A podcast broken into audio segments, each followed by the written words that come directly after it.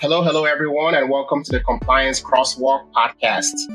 And uh, my name is Blaise Wabo, your co-host, and joining me today is my co-host and partner in crime, Arti Lalwani. Arti, how are you doing today? I'm good, Blaise. Doing really well. How are you? Arti, I'm excited to uh, to talk about this very exciting topic with you. And uh, today, guys, we'll be talking about the state of cybersecurity after the pandemic in 2022 right? So I can't believe it's been two years that we've been in this pandemic, uh, COVID 19 pandemic. And uh, cybersecurity is certainly not the same. But before we jump into the exciting topics, maybe we can uh, introduce ourselves. Arti, what do you think?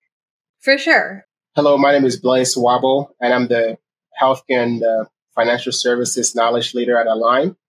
I've been with A-LIGN for almost nine years now, and uh, my focus has changed over the over the years. I started in the SOC practice, and uh, I led our title insurance um, industry, uh, and then switched to our healthcare industry in 2015 with a focus on HITRUST and HIPAA services. And it's just been a great journey. Currently, I, I focus more on thought leadership as it relates to healthcare and financial services overall. And uh, I'm excited to, to have been here uh, prior to A-LIGN, I uh, worked for KPMG, um, and I focused there on SOX 404 audits. Uh, so it's been an incredible 12 year journey as it relates to my career. And uh, I, am excited to, you know, be part of this podcast with, uh, with Arti. And uh, hopefully you guys enjoy our session today. That's awesome, Blaise. I had no idea you'd been here for nine years.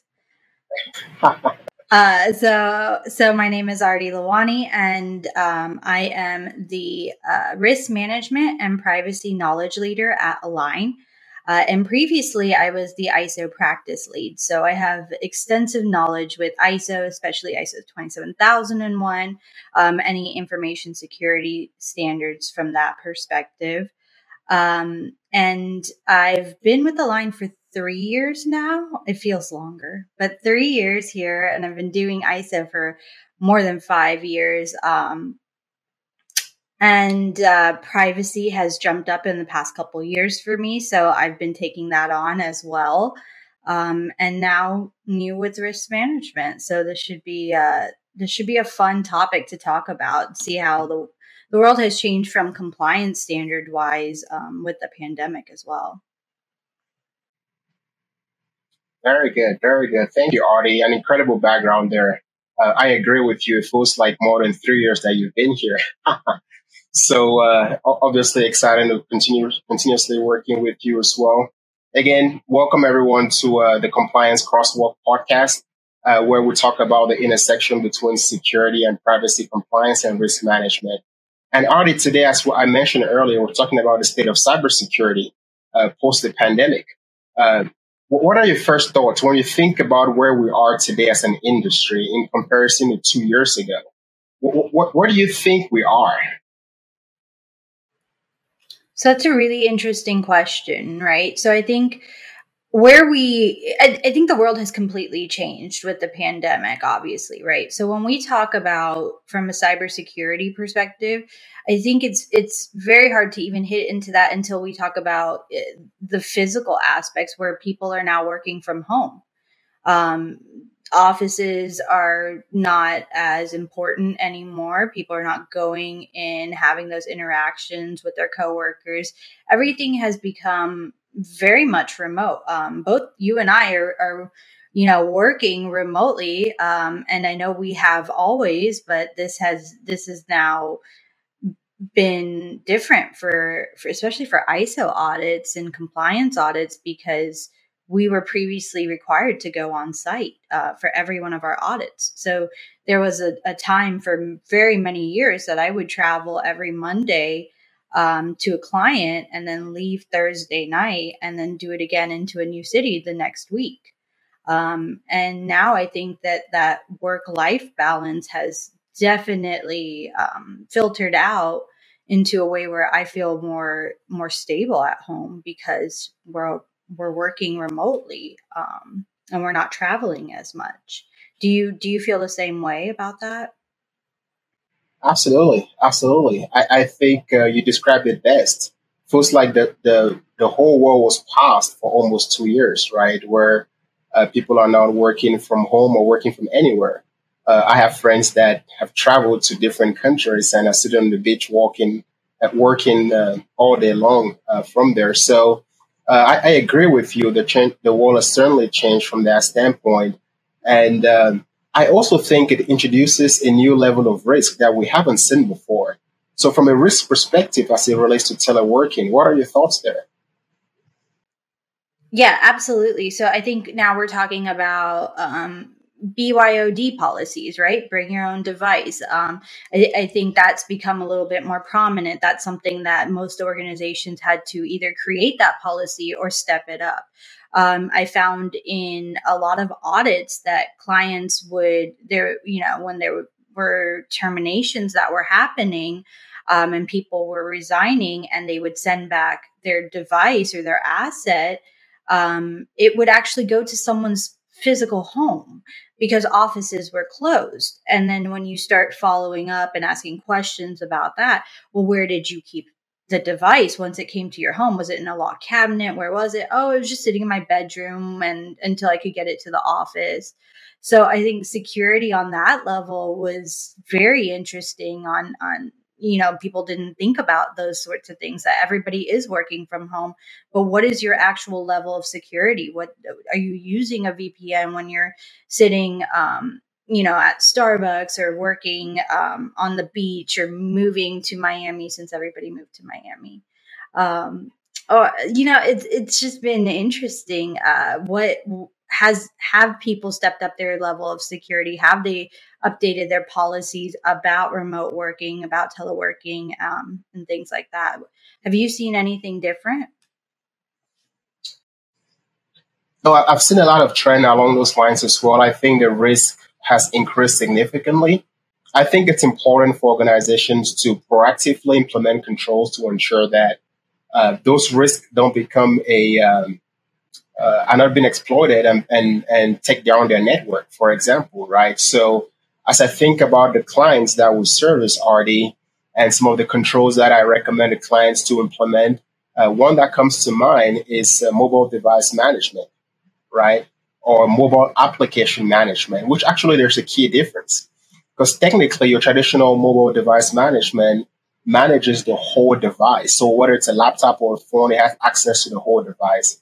But a mobile application management, which is it's better from a privacy standpoint, it manages only certain applications on that device, right? Whether it's an Outlook application or it's a Teams application or any Microsoft Suite application that goes with that. And it's not monitoring your Instagram, for example, or monitoring other activities as well. But either way that companies are going, that's my key recommendations to clients to implement some sort of mobile device management or mobile application management to manage that device or the applications that the company cares about. Any other recommendations you've been giving to your clients as relates to protecting or reducing the risk from telework? Um, absolutely. I think uh, communication is key, right? Who do you go to when certain things happen, when breaches happen? What does that look like? Having to know that chain of, you know, where to go uh, for any sort of breach, ransomware, or um, even losing like the asset itself. Um, so, so as you said, I, I, agree. I think that goes hand in hand as well. Having having that list too.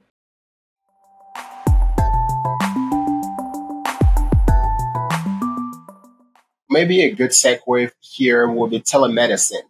Uh, obviously, with COVID, uh, we had increased number of people being sick, right? Whether it was COVID related or pre-existing conditions, and somebody needed a surgery and you can go to the hospital. I think has has brought the growth of telemedicine, right? And uh, obviously, in that dynamic, depending on where you live and uh, the access to the technology and infrastructure you might have, it it went seamlessly. But for some people, they struggle with telemedicine because they don't they didn't have the bandwidth uh, to have the proper internet for that. But as it relates to telemedicine, you know, as I think about the healthcare industry, there's been significant level of risk, and I think the health healthcare industry became a very high target for you know uh, cyber crime uh, uh, people uh, to target a healthcare industry as it relates to a particular session that's going on. Are you seeing that trend increasing as well as it relates to the risk for the healthcare industry? Yeah, absolutely. I'm seeing the exact same thing that you are. Um, and, and you know, you know healthcare a little bit better than I do, but I, you know, I went through some of the same stuff when you're trying to go to the hospital or trying to make sure that your information is getting transferred when it was completely booked with COVID patients. Um, so things like that. So I absolutely agree with you on that. Very good. And, and yeah, I, I know telemedicine increased by 2000% already. It's, it's crazy from 2019 to two, end of 2021, over 2000%. And, um, I'm not sure if the industry can sustain, um, getting away from physically senior doctor, but I think part of it is going to stay. You know, if you don't have, if you don't feel terribly bad and you just want to do a quick check in, calling your doctor via a, a, smart device uh, through an application is going to become standard.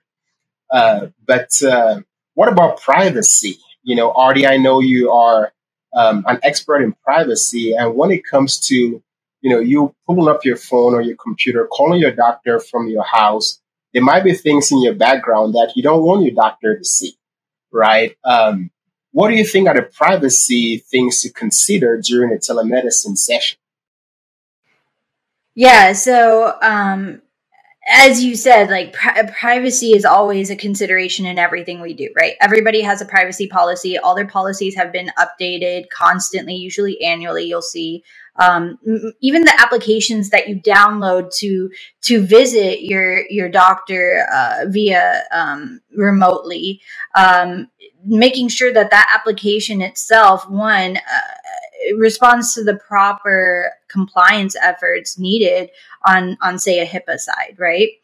Um, so making sure that's set, and then also opting in and out when you have when you're in when you can recognize a natural person in any regard that that's that's the PII that that you've inputted into this app or anywhere making sure that you can be able to opt in or out of of anything that they could subscribe that information to um, is a big deal nowadays. So just deleting the app is no longer a good enough reason to get your data off of there. You have to actually go in and figure out how can you remove your data from something that you're no longer using that has collected your data in the first place. Um, and I think that's I think that's a really good segue to kind of talk more about um, online shopping because it just apps alone and telemedicine, I think there's a lot more to cover when we when we hit putting our information in a random website because I wanted 20% off of this dress, right? So I, I feel like there's a lot there too. Absolutely, absolutely. Yeah, and, and that was a great that was a great um, comment that you made, Arti, regarding and know, obviously we'll get to the online shopping, but I wanted to acknowledge your comment regarding the fact that, you know, providers will need to become more proactive as it relates to um, getting the consent of the patient, right, on what information they can actually retain during that session, and if they view something during the session in the in the patient's background that they should not view, uh, you know, making sure that the patient is aware of the fact that they're either going to delete that part of the video or they're going to encrypt it and that essentially all the communication with that patient during that session is entirely kept secure. Uh, not only to hit, not only to meet HIPAA compliance security rules, but also to meet privacy as well.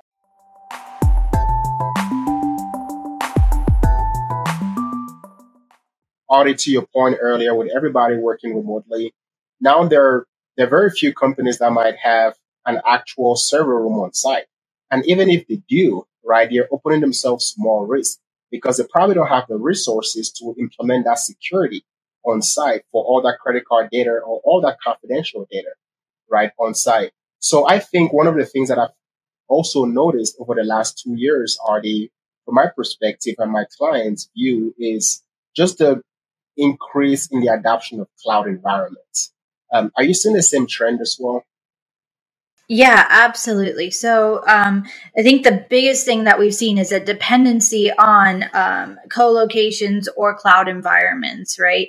Um, it's something that you have to list and it's something that you really truly have to be dependent on. So if you're going to host your, your PII or your data um, in another another location, you have to make sure that that using them as a vendor, they have third party compliance that you're relying on.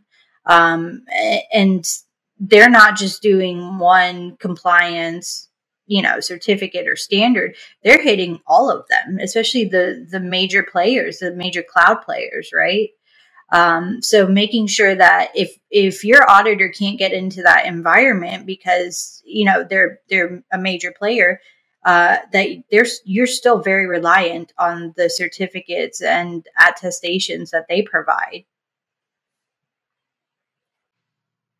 well, that's a very good point, Arti. And to your point, the major cloud providers, the likes of AWS and Azure Cloud or IBM Cloud or Google Cloud, you know, you name it, right? Um, they most likely will be storing all sorts of data, whether it's healthcare data or credit card data or federal government data um, or data that might classify as GDPR, uh, on, fall under GDPR classification, you know, uh, for European um, residents. Uh, so I think I agree with you. It's important for these cloud providers to ensure that they are having these different types of uh, standards that they are following to ensure that they're keeping the data of their customers protected. Um, and uh, it's funny because I remember recently, I, I think it's less than six months ago, AWS was down for several hours and the whole world was freaking out. that as a that's so funny. As an auditor, you know, they say, "Oh, we're hosted in in AWS," and I'm like, "Well, have you have you done a tabletop on what if it goes down?" No, it won't go down. We'll be fine. Okay. so I think one thing we learned from that incident with AWS, obviously, is that um, nobody is completely 100% shielded from an attack. It does not matter how big or small you are right? Obviously, from a risk management perspective, uh, of which this is your area of expertise, Arti, all you can do as a company is just reduce your risk to an acceptable level for for your for your stakeholders, for your uh, investors, for the community, for your customers. You know, I, and um, I think the point here for cloud adoption, even though we're seeing an increase in that, companies don't think that um, you have to defer that risk 100% to your cloud provider. They can never 100% cover that risk, right? You have to make sure that, as Arti, you mentioned internally, you do some tabletop exercises. What do we do if our cloud provider goes down for six hours, right? You need to have some sort of uh, contingency plans for sure. Right. It's there. You need to have a business continuity plan. I think the main thing that the um, pandemic has really taught us is that anything could happen.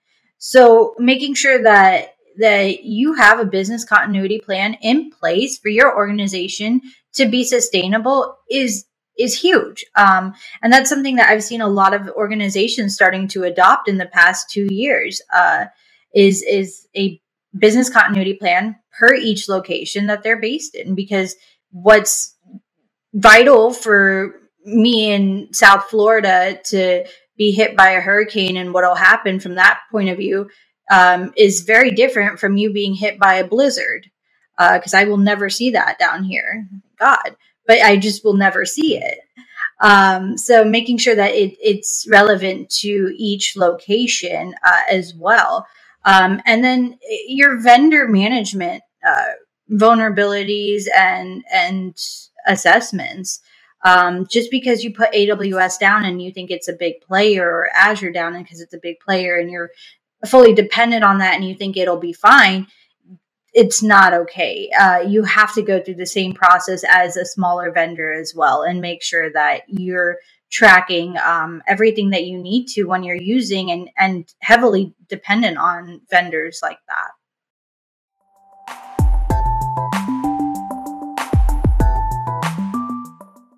so far we've talked about you know the increasing trend of people working remotely or from anywhere um, telemedicine increasing over 2000% in the last two years uh, we talked about online shopping and the increase in credit card and wire fraud uh, credit card theft and uh, wire fraud as well we talked about the trend of cloud adoption increasing significantly and people moving their servers from on premises to some sort of co-location or cloud environment, right? But obviously, with that, you're never 100% protected. You always have to make sure that you're doing your risk assessment, implementing disaster recovery, and things along those lines to protect your company and ensure its continuity as well.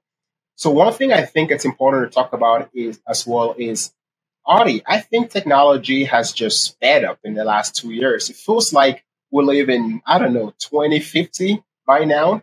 Uh, data analytics has increased. Blockchain technology is on the rise. Robotic process automation. I know Tesla and some other companies were piloting um, drone machine technology to ship packages like Amazon was trying to do. Um, self-driving vehicles, machine learning, artificial intelligence. A lot of buzzwords, right? What does that What does that mean to you? Uh, sometimes I think the world's moving so fast. Uh, I, I, I agree with you. Um, just how far we've we've come. Like that whole digital revolution has just absolutely sped up, um, if you will, and we're in we're in a really interesting time frame, right? How, one, how do you how do you balance um, work and life and how how do you balance what technology what app what software is right for you. Um, and the what will keep you safe as well when you're using it versus um, just everything out there now. Um, so uh, you know blaise i want to kick this back to you because i'm more interested in to hear your thoughts on this and just uh, like how quickly we've moved into ai um, and uh, automation, uh, data analytics, uh, blockchain technology, all of that. How do you how do you feel about that? I think the one thing that stands out to me as, as it relates to uh, um, our, our industry, Arti, and my clients is blockchain. I think a lot of my clients have adopted blockchain technology, uh, whether they're using Ethereum uh, blockchain, and and uh, the good thing with Ethereum is the smart contract piece. I think it would basically change the way uh, security is thought about, right? Because when you think about a traditional cloud environment, um, again, no, nothing is 100% proof from being exploited, but I think blockchain has proven that with using distributed ledgers has improved an, a higher level of security, right? Where if you try to hack into one ledger, it's identical and spread across um, thousands of times in different uh, regions and nodes and things like that. So it's, it's, it makes it almost impossible to hack. And then when you think about the technology of smart contract for the legal wall, that's a big game changer, right? Because now a bad guy, in order to hack a whole environment, they have to have the initial smart contract, which you, you cannot replicate over time. And it has every unique identifier in its uh, encryption and uh, I think that's making, that's taking security to the next level. And I think, you know, obviously, uh, hackers will become, will have to become more creative to, to uh, break that type of technology as well. No, I absolutely agree with you on that. Um, is there uh, is there anything that that you think we could do on a compliance level to protect from um, you know some of this stuff is is there a way that um, that you think it would make it even more difficult for for hackers from this perspective Sure, Arti, and I think uh, that, that's a great question. One thing that comes to mind to me is uh, uh, ransomware protection, right? I think uh, as it relates to the different types of malware, um, which are mostly propagated through phishing, uh, phishing attacks have been on, you know, on the rise. I think 75%. The Verizon report shows that it's about 75% high. Um, the HIMSS report shows a very similar number, uh, shy of 65% as well. I, I think that uh, with ransomware, it's important for companies to have a strategy, right? And uh, already, I believe that we A-LIGN, we started providing uh, ransomware services to to prepare clients on how to mitigate a ransomware attack. Right. Uh, one thing that I did not know uh, I, as part of my research, is there's now a thing called ransomware as a service. It's a coordinated ransomware campaign where criminals can basically buy a cybercrime kit. I didn't know people were marketing this thing. and uh, so, if you're a cyber uh, criminal, you don't have to try to build an attack on your own. You can go and buy a kit from a dark market and launch your attacks from there. And I think it's important for companies just to prepare themselves some ransomware. Make sure that you're bringing in your, your consultants, you're bringing in your legal team, uh, you're bringing in your incident response team. You guys are strategizing on what, how can we remain relevant and continue our business if we were part of a ransomware attack? What are your thoughts there, Arti? Yeah, and I absolutely agree with you. So, so it's interesting that you talk about um, ransomware as a service. I think that's something that we've seen um, overall be be highly successful, actually. So, what's the best way to protect from something like this happening? Uh, it's to be prepared, uh, to know um, what will what could get hit, and then what also you can do um, to counteract that? What are the next steps? Because the worst thing to happen is to um, to get hit by a hacker and then just sit there and be like, oh well, I'm going to be in panic mode because I have no idea that I have to coordinate with these departments and these people, and we have to get quickly moving in that regards, right? So I think ransomware as a service, like a preparedness service, is is a big deal for for a lot of companies right now. Um, and I know that you, making sure that one, you're you're going through your um, external pen tests um, every year and making seeing what what segmentation is, is, there for all of your data. So if one one side of um, your house is hit, does it mean that the other side of the data is also hit? What it, what does that segmentation look like?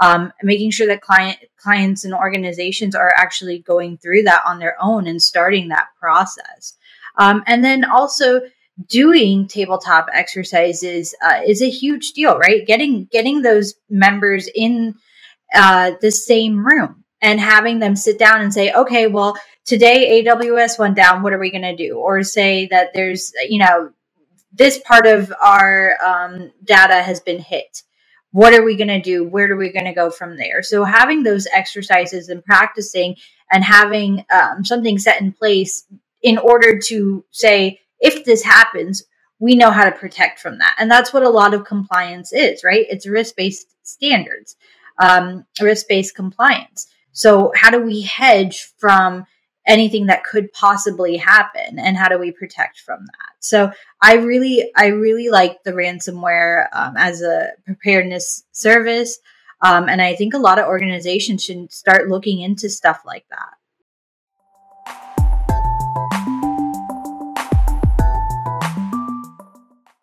All right.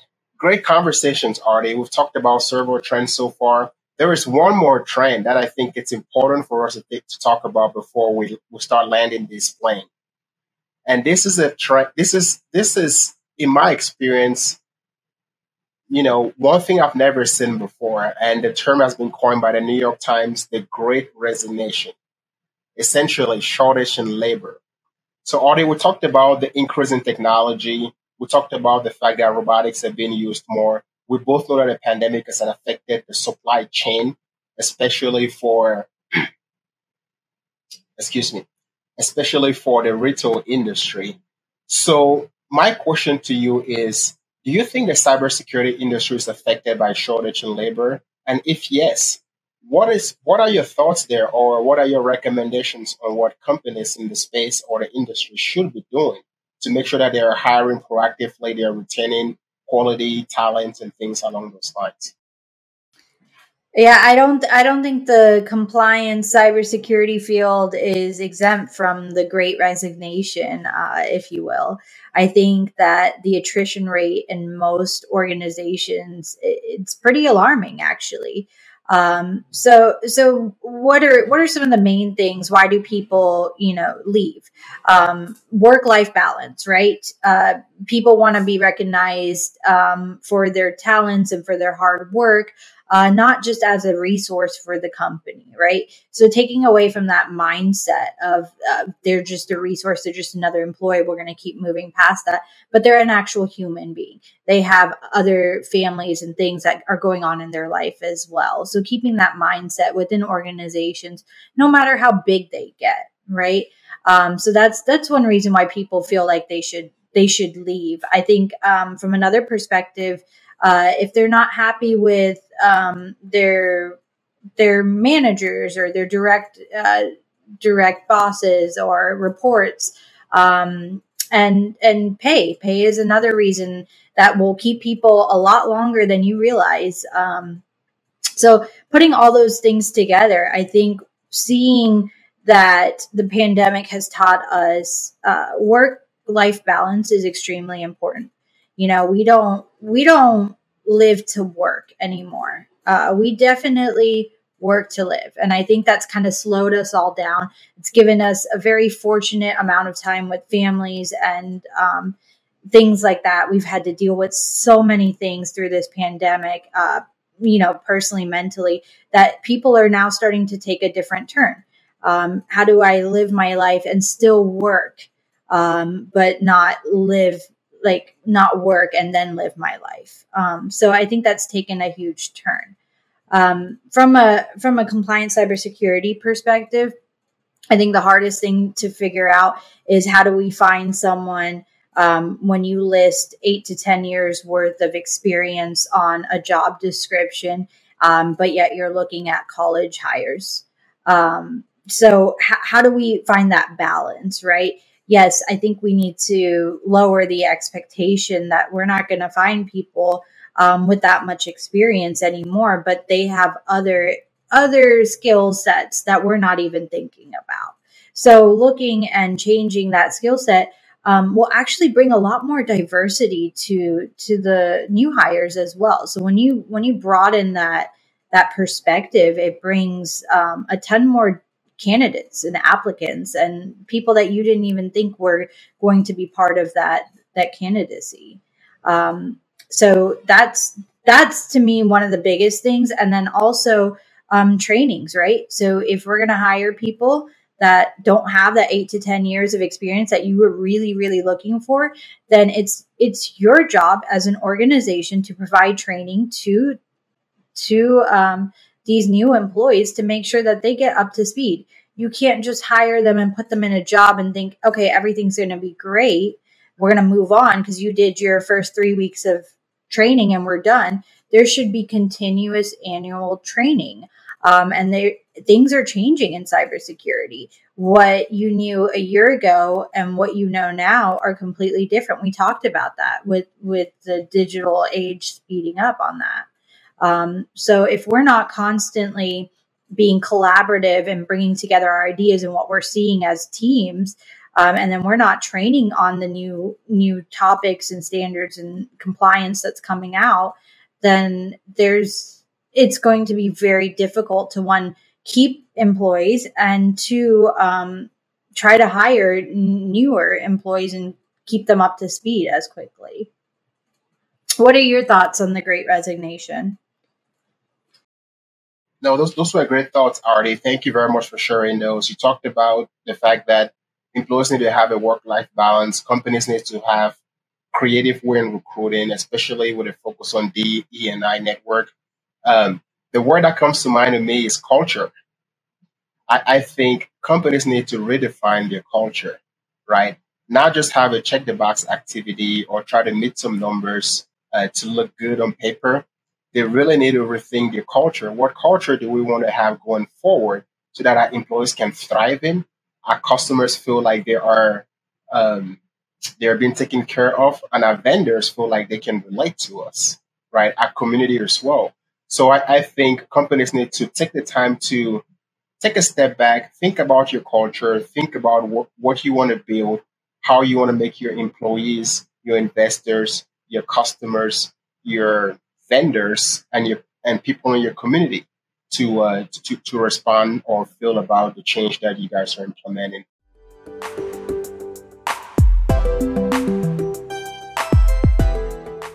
All right. Thank you, everyone, for for being part of this great podcast today. Again, we talked about the state of the of cybersecurity after the pandemic in 2022.